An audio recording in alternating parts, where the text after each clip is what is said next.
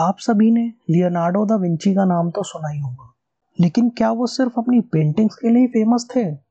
ऐसा नहीं है। माना जाता है लियोनार्डो दा विंची की नोटबुक कई सारी मैकेनिकल ड्राइंग्स स्कल्पचर्स और पेंटिंग से भरी हुई थी। नमस्कार दोस्तों, मैं अंबर स्वागत करता हूँ आपका इतिहास नोन अननोन में। आज हम बात करेंगे लियोनार्डो दा विंची के बारे में। इनका जन्म विंची नाम के एक छोटे से टाउन के बाहर हुआ था, जो कि वेस्ट ऑफ़ फ्लोरेंस से 40 किलोमीटर दूर था। He was the illegitimate son of Florentine notary Sir Piero da Vinci and a peasant woman पाँच साल की उम्र तक वो अपनी माँ के साथ रहे थे, लेकिन बाद में वो अपने पिता के साथ रहने के लिए आ गए थे। उनके बचपन की ज़्यादा जानकारी नहीं है, लेकिन ऐसा माना जाता है कि उनके पिता ने उन्हें फ्लोरेंस के बेस्ट आर्टिस्ट, वेरोकियो के पास सीखने के लिए भेज दिया था। यहाँ उन्होंने पेंटिंग और स्क्लप्टिंग सीखी थी। साथ ही में उन्होंने मैथमेटिक्स और साइंस के बारे में कई बातें जानी थी।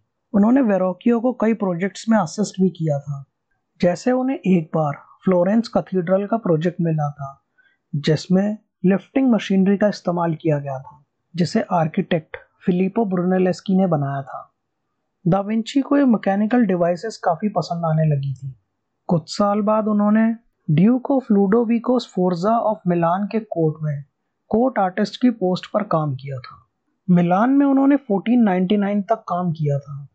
इसी समय उन्होंने अपनी कई पेंटिंग्स भी बनाई थी, जैसे Virgin of the Rocks and the Last Supper Duke of Milan ने उन्हें और भी कई काम दिए थे, जैसे मिलिट्री मशीन्स और अपैरेटस डिज़ाइन करने के।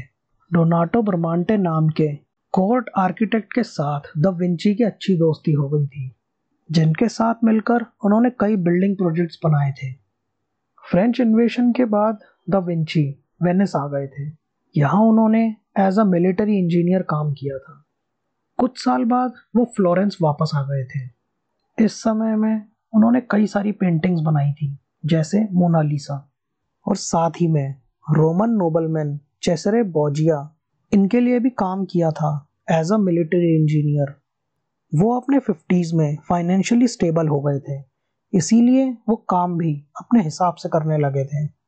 वो अपना ज़्यादा समय अपनी नोटबुक में anatomical scientific and engineering drawings बनाने में लगाने लगे थे।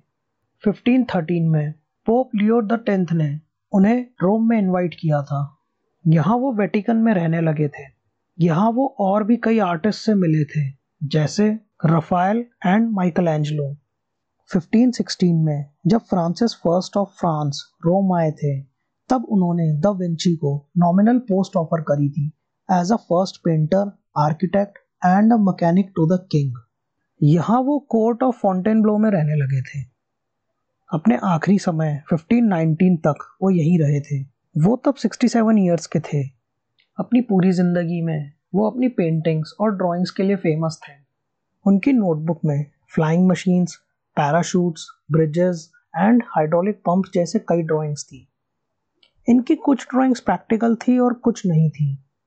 इनकी कई ड्राइंग्स को मॉडर्न डे इंजीनियर्स ने भी ट्राई किया था।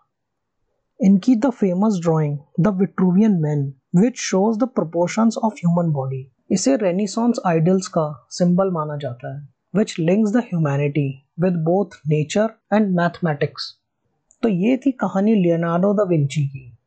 जानिए और भी ऐसे फ़ेमस लोगों के बारे में आने वाले एपिसोड्स में। तब तक के लिए जुड़े रहिए इतिहास नोन अनोन के साथ। ये पॉडकास्ट आप मराठी में भी सुन सकते हैं। इतिहास नोन अनोन मराठी।